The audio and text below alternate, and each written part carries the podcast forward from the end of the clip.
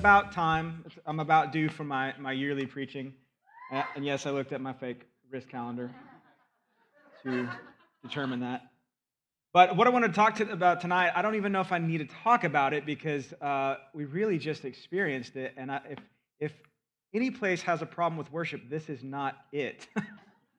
but as the worship director, that's something that I really, really enjoy. In fact, I rarely get to enjoy the service like I did tonight. I'm usually back there running sound or I'm up here playing. So this was just, man, incredible for me tonight. Not only was it just nice to be a part of the service, but man, it, they, they rocked it out tonight. They blew it out. It was really good.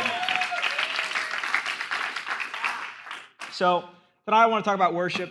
Uh, I want to talk about just kind of the scripture about spirit and truth, and then I want to give you some of my tips about how are some of the ways that I kind of engage in worship. But let me start with just kind of talking a little bit about my family history. And I know we're running late, so I'm going to try to figure out what to skip and what not to skip.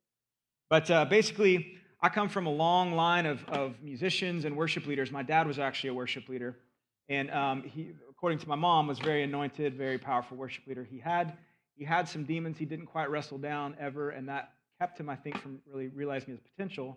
Uh, but I found out at his funeral when he died that that I have a long history of, of musicians and preachers and spirit filled believers. And I was blown away because the uh, other side of my dad's family is, is they're not saints. So it was really cool to find that out and just kind of find out the history I have in, in worship and in music. So I really feel like this is where God called me. But worship also has become really important to me because when I came back to the Lord at uh, 19, I enjoyed preaching, and preaching is good. I'm doing it now.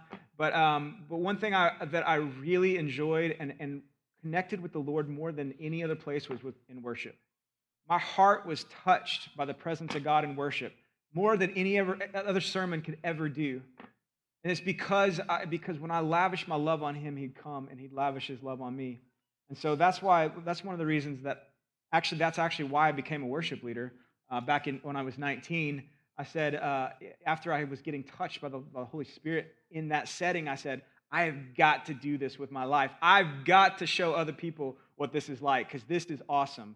And so, my goal as a worship leader has been to create that experience and bring heaven to earth uh, so that other people would experience what I experienced. So, that's kind of a little the backstory about me and, and actually the story about how I got connected with this house and, and became the worship director is a whole other story. It's a really cool prophetic story. Maybe I'll tell another time. Um, but I know the Bible talks a lot about uh, different types of worship. In fact, um, Romans 12 says, offer your whole selves up as a living sacrifice, and this is, a, this is acceptable worship. So I realize that there are other forms of worship, but I really want to focus on what we consider corporate worship or worship with music or you know songs singing that kind of thing what we all recognize as the act of worship that's kind of where we're going to focus tonight but just how important is worship to god the quote by Sam Brassfield, who's a prophet, he says, If it's not all about worship, why was Satan willing to give up everything for just a moment of it in the wilderness? I think that's a powerful statement. It was also the very first and second commandment in the Ten Commandments that Moses brought down, uh, played by, uh, what's that guy's name? Charlton Heston. That's what I always think of, him in a white beard when I think of Ten Commandments, him coming down the mountain. Anyway, the first one you guys know you shall have no other gods. Second one is no idols. He says, I'm a jealous God. Don't bow down before any other thing. So, obviously, right away, we see it's pretty important because back in the beginning, that was the first thing and the second thing. And then there was eight other things.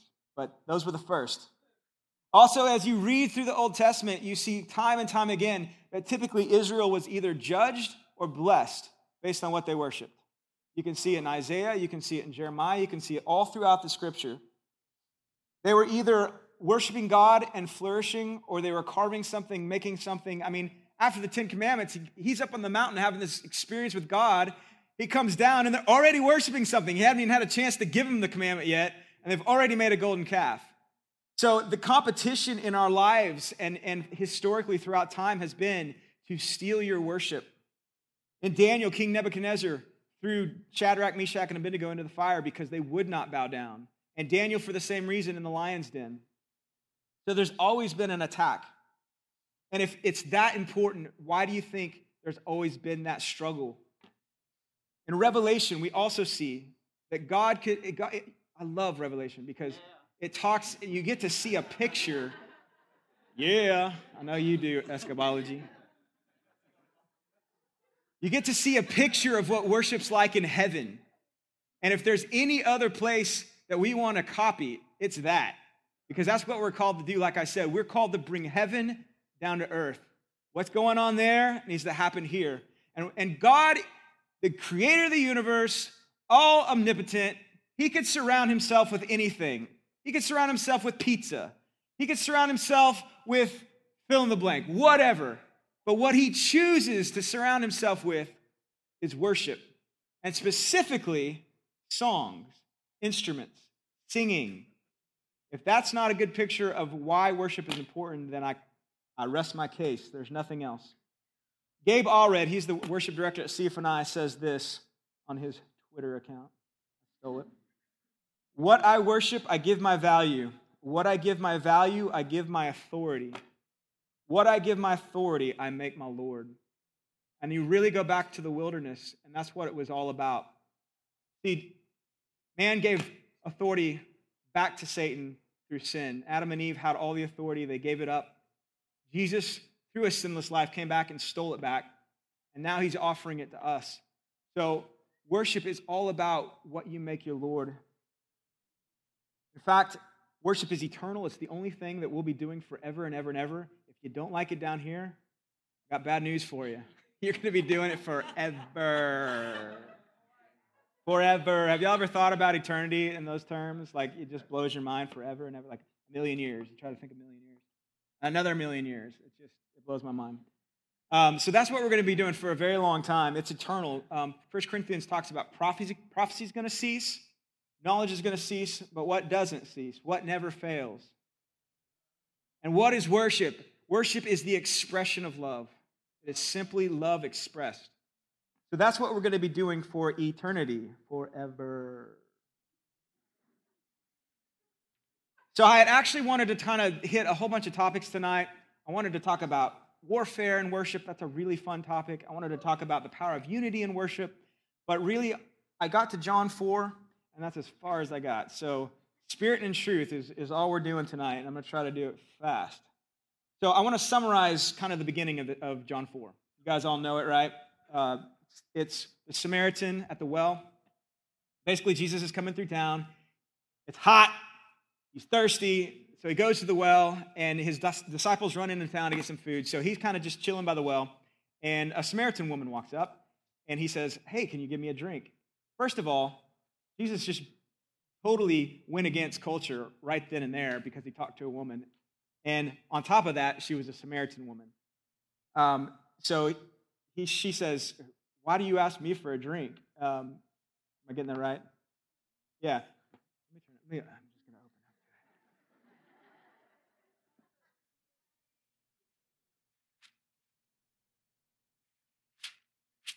Yeah, she's, she's saying, uh, You're a Jew, I'm a, I'm a Samaritan. How could you ask me for a drink?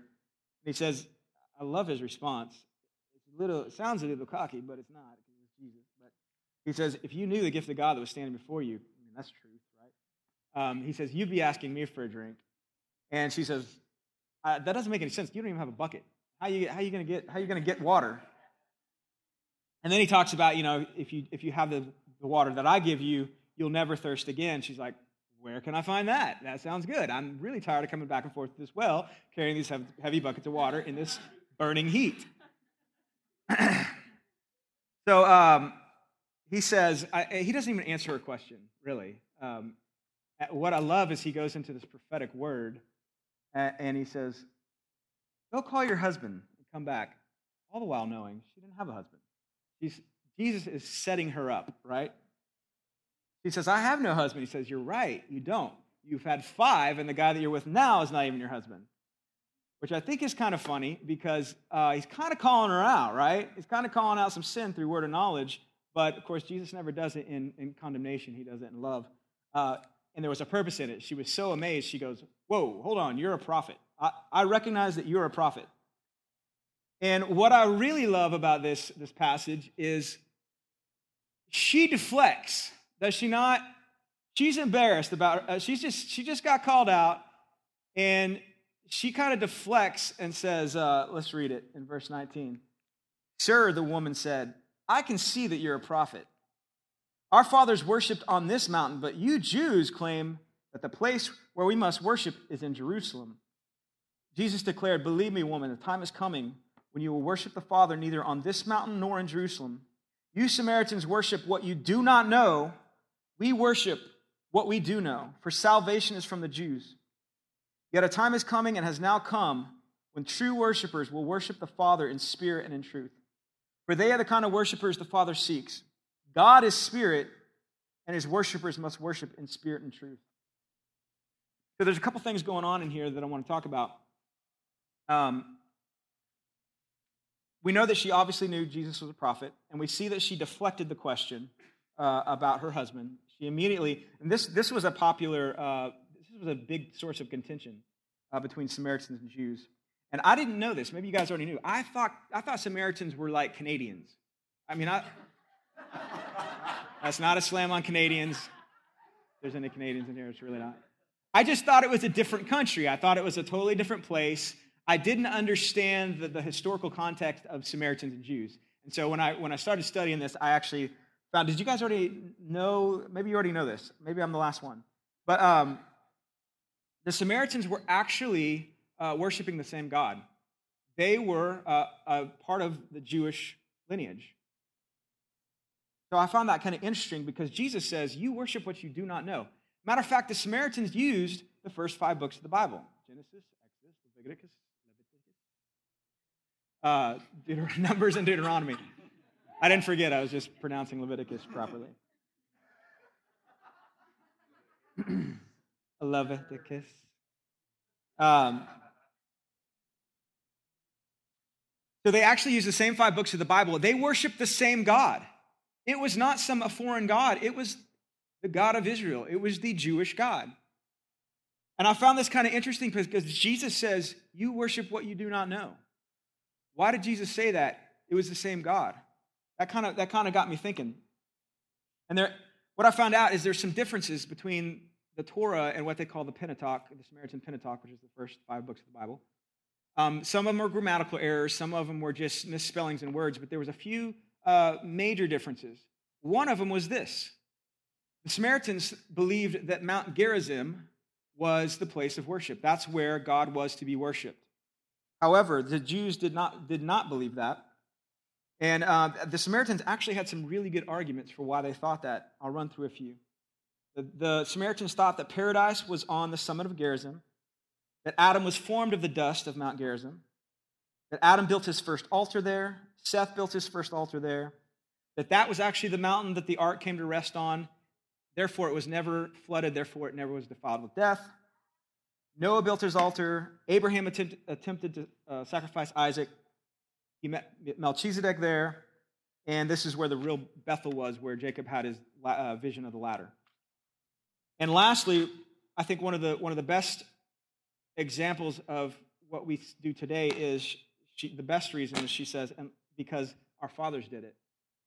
Um, so they had some really, they had tradition. They had, you know, and, and that we do that a lot of times.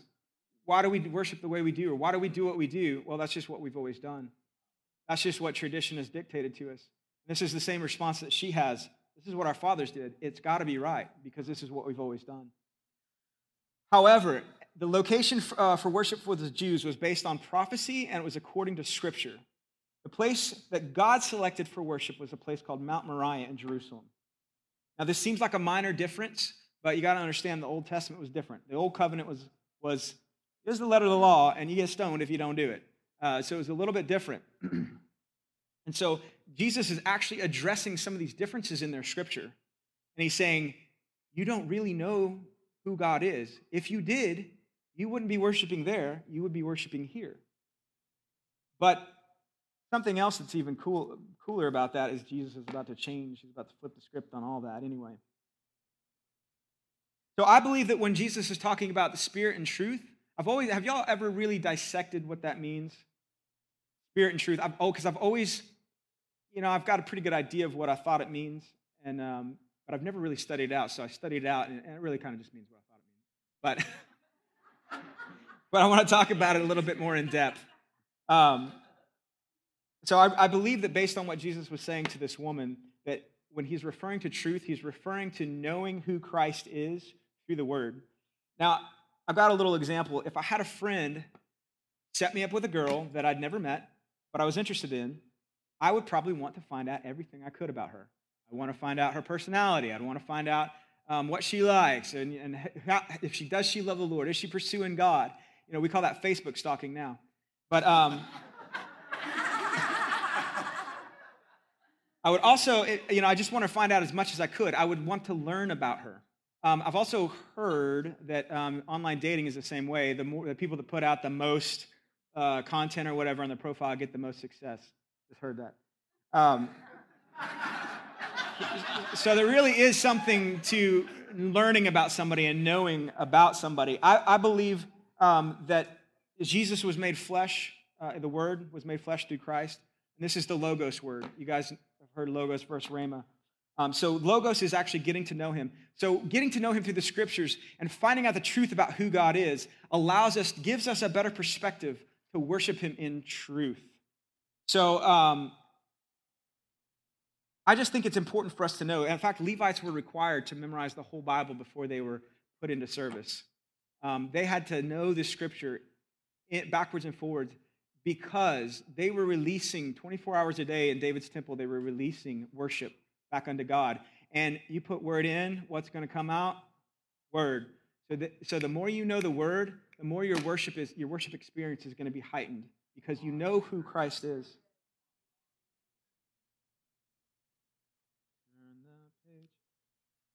Okay, so spirit.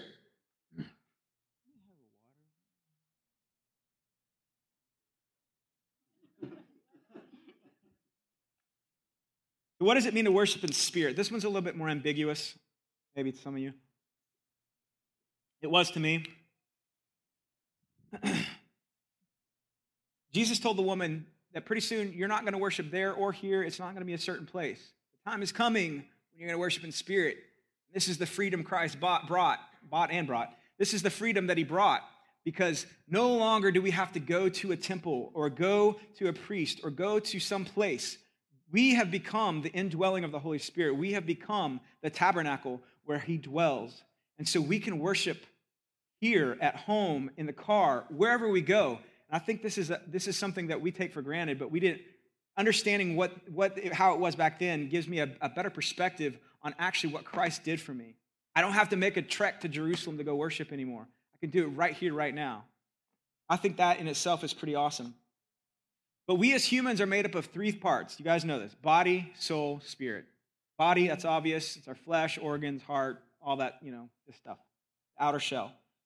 The soul is our mind, our will, and our emotions. It's what makes you you. Your personality, your attitudes, your thoughts, your behaviors, that's your soul. It's kind of the intangible you. And then there's a third part, the spirit, and it's every bit as real as, your, as this. You may not be aware of it, you may not see it. In fact, most people never do. Sometimes the Lord pulls the veil back. Uh, in fact, in near death experiences, people have, have come back from the dead and said that they've seen their body lifeless, they've heard the conversations in the room, they were able to accurately tell all their family members what happened after they were died, and they were legally dead pronounced dead, no heartbeat. That was their spirit. They became aware of their spirit in death, and, and their spirit was alive and active, and they were aware of everything.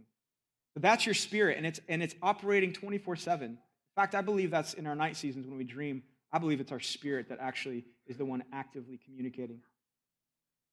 So, anyway, uh, the word for spirit and it didn't, it didn't, I looked it up in this passage. It doesn't matter whether, whether it's talking about man's spirit or it's talking about God's spirit. It was the same word, and it's pneuma, which literally means air or breath, but figuratively means your spirit. And um, let me read Job's 32 8 real quick. It is the spirit in a person, the breath of the Almighty, that gives them understanding. And considering that we are made in his image, and not just this, our spirit is made in his image too, and God is light. So we are, we are literally DNA copies, spirit to spirit, of who our Father is. And if you read in John 16, 13, it says, The Spirit of truth comes, he will guide you into all truth. So here Jesus is telling, telling us exactly what the Holy Spirit, one of, the, one of his functions in our life, to guide us into truth. He doesn't speak on his own authority, but what he hears, he tells you. So, how does the Spirit communicate with us? I think Romans 18, 14 through 16, and I'll just read uh, part of it. Uh, I think this tells us how the Spirit communicates to us. And we, by Him, we cry, Abba, Father. The Spirit Himself testifies with our spirit that we are God's children, deep crying out to deep, the groanings of the Spirit. I believe that, that the communication that God has with us is a spirit to spirit thing. and so when it talks about worshiping in spirit and in truth, I think there's a key to understanding what that means. And I believe that that key is intimacy. the more we are more intimate with, with Jesus, the more we know him, and I, and I mean through worship, I mean through, through prayer, through fasting, through those disciplines, our spirit becomes alive. And pretty soon, we are operating in the Rhema word of God along with the Logos word of God. And Rhema simply means an utterance or something being said. It is the revelation of the Holy Spirit into our spirits beyond and in, in relation to what the word is saying. It brings revelation to the word, it brings guidance, it brings truth. So it's that spirit to spirit thing that really guides us and communicates us to us. So going back to the example of the girl, I can't truly get to know her if I'm just looking at her profile on eHarmony or something, or if I'm just hearing about her if I hear all these wonderful things about her, but I never meet her, I never get to, I never really get to experience those things. I never have a chance to really fall in love unless I actually meet her and I spend time with her. So I, if I meet this person, I get to go from this level of, of knowing to this level, a deeper layer, a deeper richness of understanding. Uh, yeah, I heard she had a great personality, but now I get to really know about this personality. You, you girls can flip it around. But um, I just, I just think that that spirit to spirit thing is the key to that is intimacy with the Holy Spirit. So if we have to do a, if this spirit and truth thing, um, where, does that leave room for the flesh, and how does that work with my mind, and all those other things? Um, does that mean that worship, worshiping with emotions is wrong? I gotta. Is worshiping with emotions wrong? You guys are smart.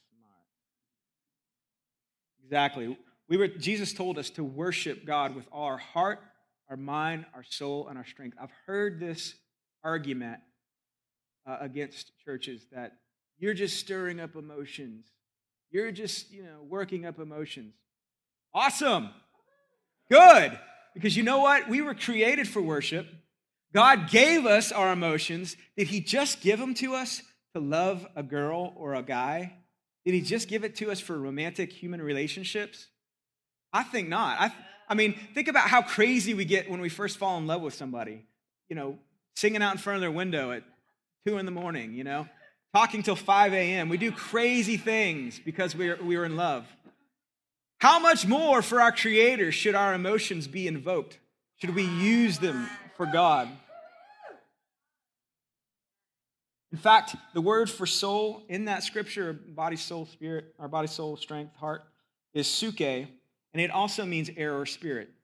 Um, the difference between suke and pneuma is suke is part, it's, it's mortal, and pneuma is immortal. So there is a distinction, but it is, it's the same part of us. It's kind of that same breath and that same spirit of God in us. So I believe that because we're not aware of our spirit all the time, that the place, if, if our spirit, if we're not aware of our spirit, he's doing a dance right now or, or doing some warfare, we, I mean, we, we have no clue, right? Um, and God is speaking to our spirit, then how do we know what he's saying? How to, it's got to land somewhere if, in order for us to hear his voice, right? It's, so it's the mind, it's, it's the overflow, it's the spillover, if you will, of the spirit into the soul is where we begin to hear God. I'll prove it to you. In 1 Chronicles 28 12, it says, He gave him, being David, the plans of all that the Spirit had put in his mind for the courts of the temple of the Lord and all the surrounding rooms. And then it goes on in verse 19, it says, All this, David said, I have in writing as a result of the Lord's hand on me, and he enabled me to understand all the details of his plan. Who does that? The Holy Spirit. And yet, it was a spirit to spirit communication, but he got it here. And that's a lot of times how even prophetic works. Like, I, I when I first started understanding the prophetic, I thought that my thoughts were my thoughts, and that's it. They weren't prophetic. And, and then I and then I started realizing, oh wait, some of those are God, and uh, began to just step out in faith. And, and what do you know? Got some right. Uh, so the Lord definitely speaks through our spirit, but it lands in our soul. Okay, so one of the other questions I've heard is what if I'm just worshiping the flesh? How do I know? You probably will at points. You know what? It's all right. It's all right. Because, I, like I said, it's an overflow.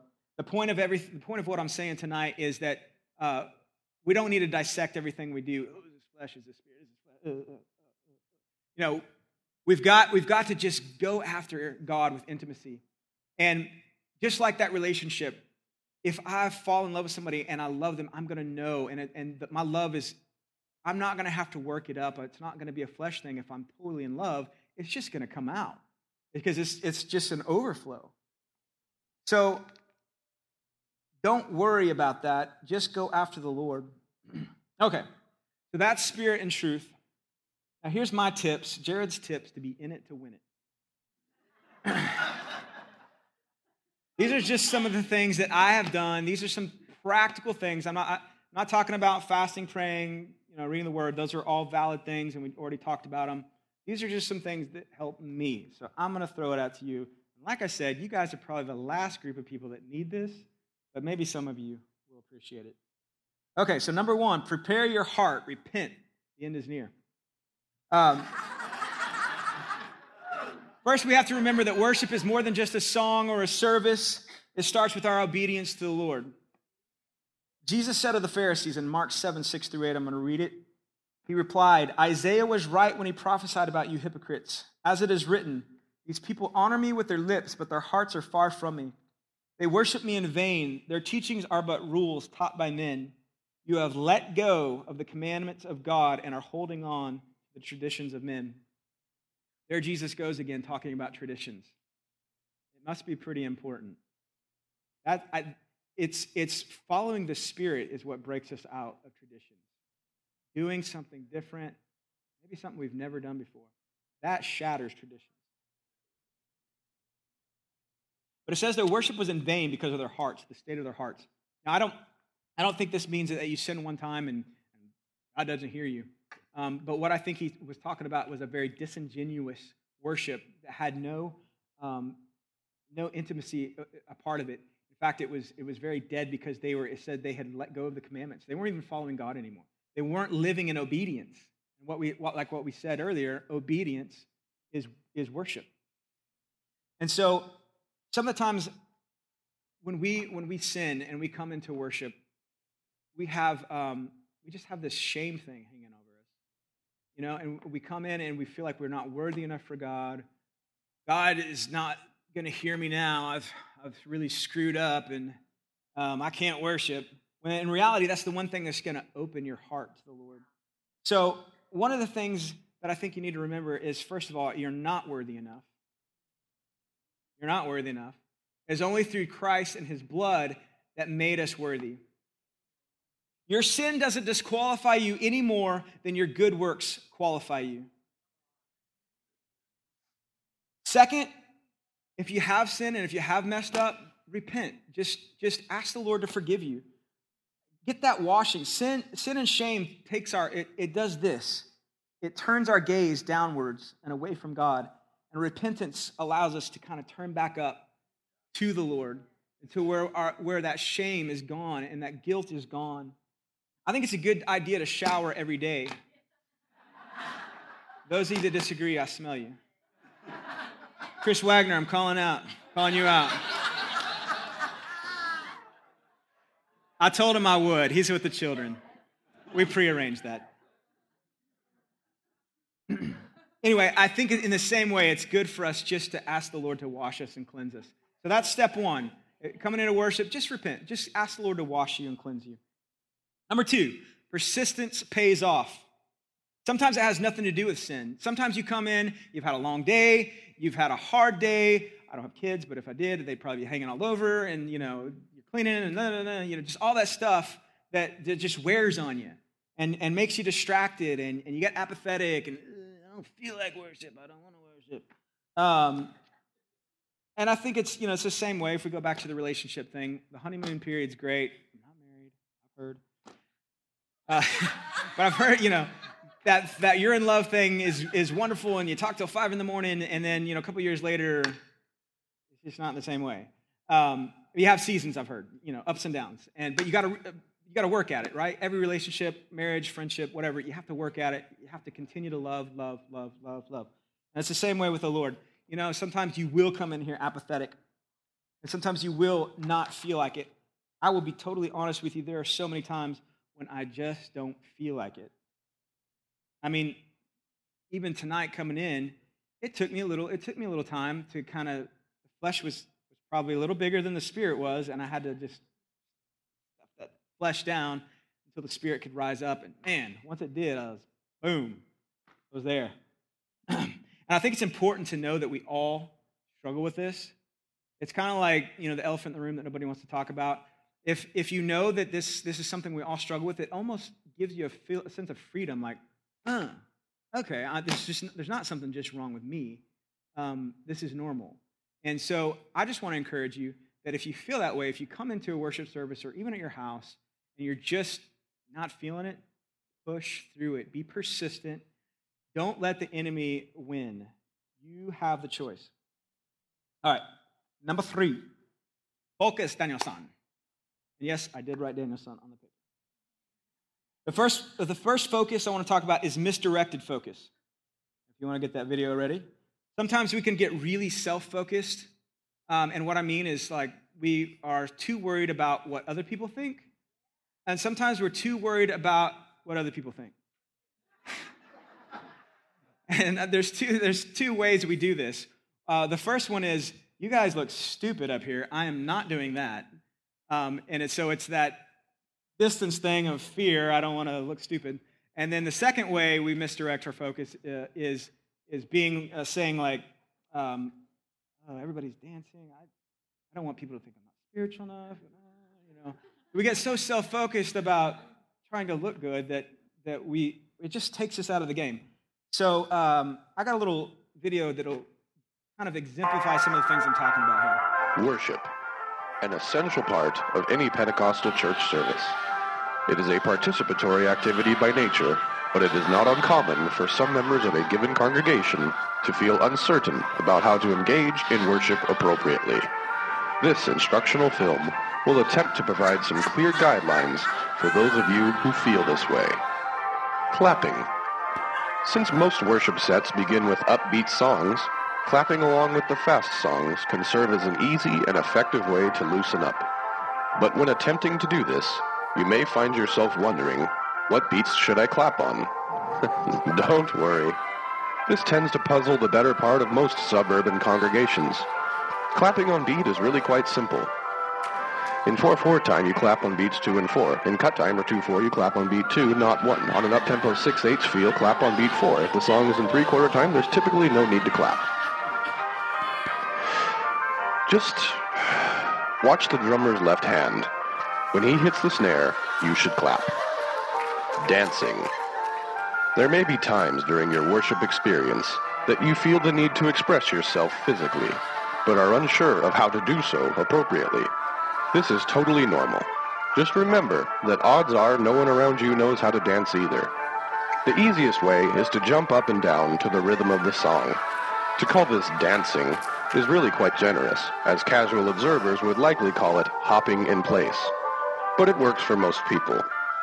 If jumping in church is too far out of your comfort zone, some safer alternatives include the knee bender, heel popper, or stationary march. Remember, the dancing is only acceptable on fast songs. Breaking into a jig during a slow song will likely make you appear insane. hand raising.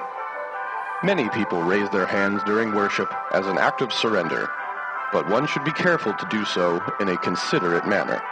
Ask yourself these questions. Am I wearing deodorant?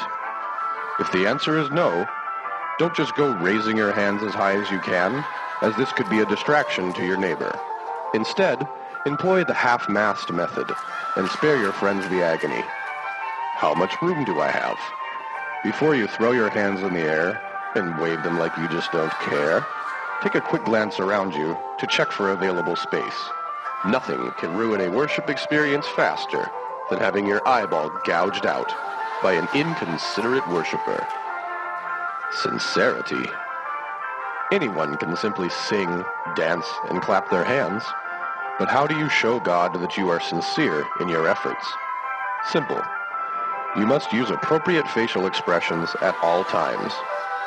This is usually accomplished by pretending to be in varying amounts of discomfort. Let's try it. Raise your hands to just above the shoulders. Now imagine you're passing a kidney stone. Nicely done. Very authentic looking. Also, remember to close your eyes.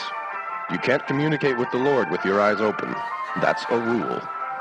If you simply must have them open, at least look up at the ceiling or something. It makes you appear more spiritual. Now you possess all of the tools necessary to worship God effectively or to at least appear so.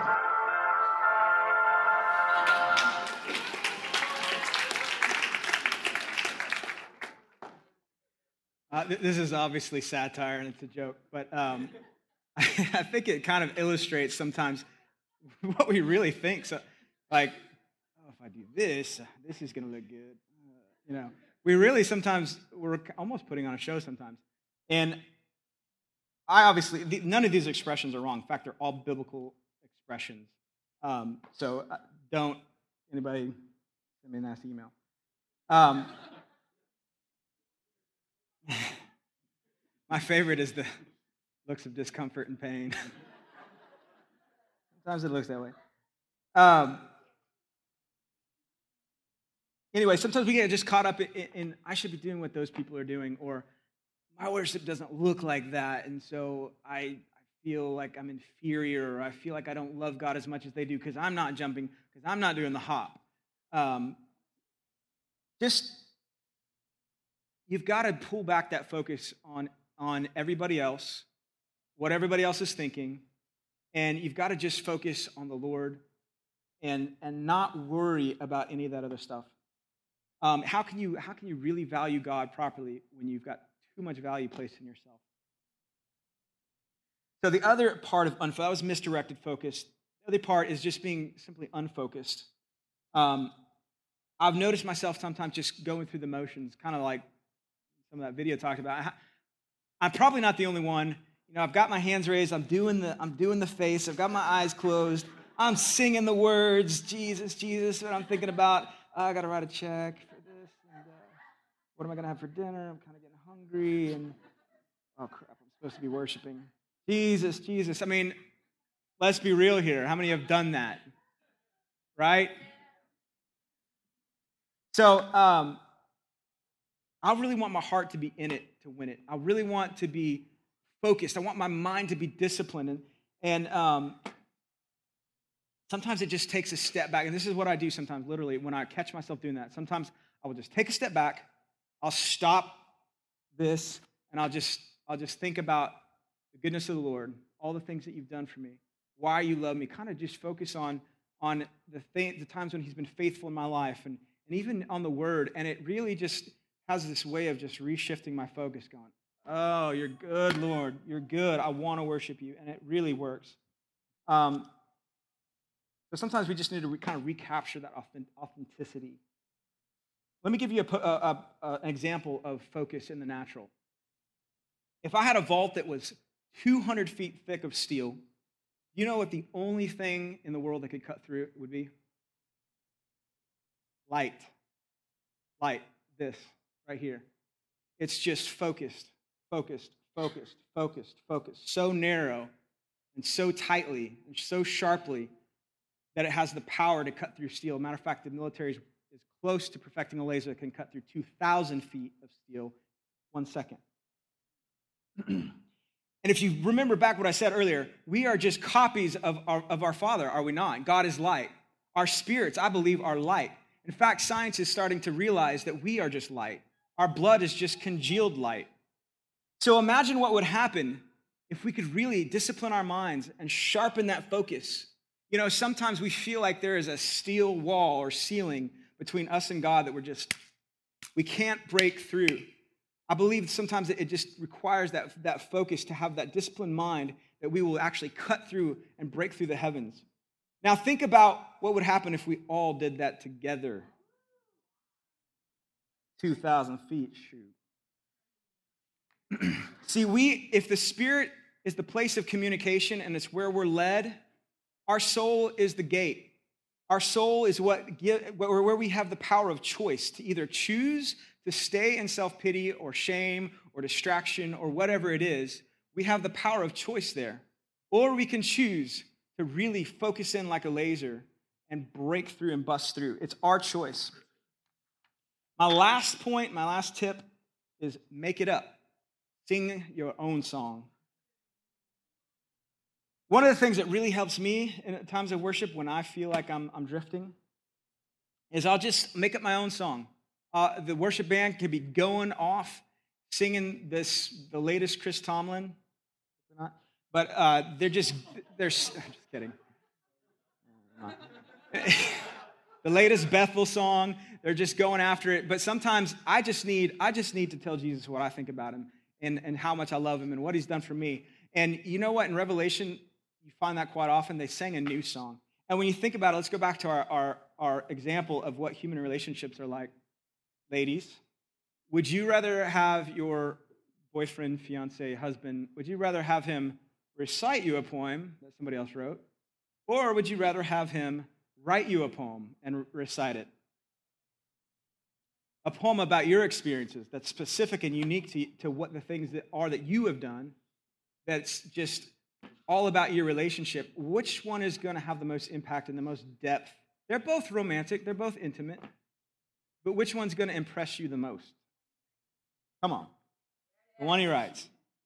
So, um, Sometimes I, I just really think the Lord is blessed by our hearts when we just sing to Him a new song. Lord, you're good. Worthy. I love you. Look what you did last week. That was awesome. Um, in fact, and you, you, you've probably heard me say this before, but I'm going to say it again. Um, one of the words, Hebrew words for worship is tehillah, and it refers to the spontaneous praise or the new song. One way to remember this is it rhymes with tequila, and that makes you say spontaneous things. If in Psalms 22, 3, it says, But you are holy, O you who dwell or inhabit, inhabit the praises of the people. That word for praise is tehillah, the spontaneous. God inhabits the only place where God says he inhabits the praise. He inhabits the tehillah, the spontaneous praise that's just made up from your heart. That makes him so happy that he wants to come in and just dwell there. There was a bunch of that going on tonight, and it was awesome. Um, I think that's partly due to because that he's a creator, and he wants us to be creative. I'll tell you one thing: you cannot be disengaged and sing your own song to the Lord. You have got to engage this thing. So that's one way that you can just refocus, resharpen the mind. Is just begin to sing a new song that's totally your own to the Lord. I'm going to close with this, worship team, if you want to come up. Um, I saw this in a powerful way. I was a missionary in Jamaica, I know, me, uh, for a year in Kingston, which is actually not the nice part of Jamaica. It's considered to be the armpit of the Caribbean. But um, I, was, I was a missionary there. I worked with a drug rehab called Teen Challenge. Um, and among many of my duties there, was a lot like Haas. We wore a lot of hats. um, I was the worship leader and choir leader, which I'm not a choir director. But um, while I was there, God began to teach me about worship. And keep in mind, I had crack addicts, murderers, rapists, the, the low of the low, people that have thrown, had thrown away everything, people that had, had alienated themselves from friends, from family. I mean, these were not your popular people. They would show up most of the time in rags at the gate, hungry, hadn't eaten for weeks, begging to come in. I'll do anything, anything to change my life. So I remember as the Lord began to take me on this journey of worship, I remember being uh, in one of our devotions in the morning, and I've got these men, about you know, 15 men, and the Lord had really begun teaching me. This was before Jason Upton and IHOP and all that stuff. I didn't know anything about spontaneous worship. I didn't know anything about prophetic worship. Uh, but I knew there had to be more than just a song, than just singing a song. I knew there had to be more. So I began to kind of experiment with these guys. And I saw these men who were the low of the low, crack addicts, murderers. I saw them on their knees crying out to God. And I would just encourage them to, to sing their own heart to the Lord, crying out to God, God, you're so good, you're holy. God, you're worthy. And I'd see tears streaming down their face. These men that had no value found value in crying out to the Lord. As they valued their Creator, God began to place value in them. And I think that's one of the most powerful testimonies I have of why we worship and why we can even sing our own song to the Lord. So tonight, they're going to play a couple of songs here. Um, maybe you guys, you guys are really good worshipers. This house, one thing I love about this house, I love leading worship here because you guys are so ready to just jump on in. But maybe some, maybe somebody in this room, one of these tips is going to help you. Um, and so let's just let's just spend some time, a little bit more time worshiping tonight.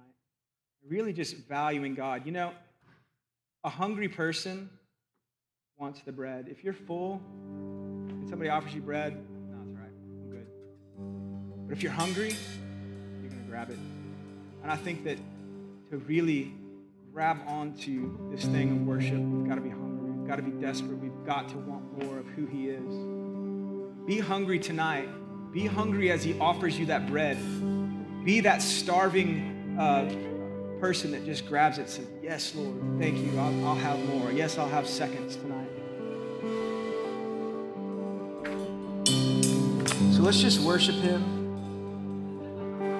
If you need prayer, you can come up to the front if you need prayer for healing or anything else.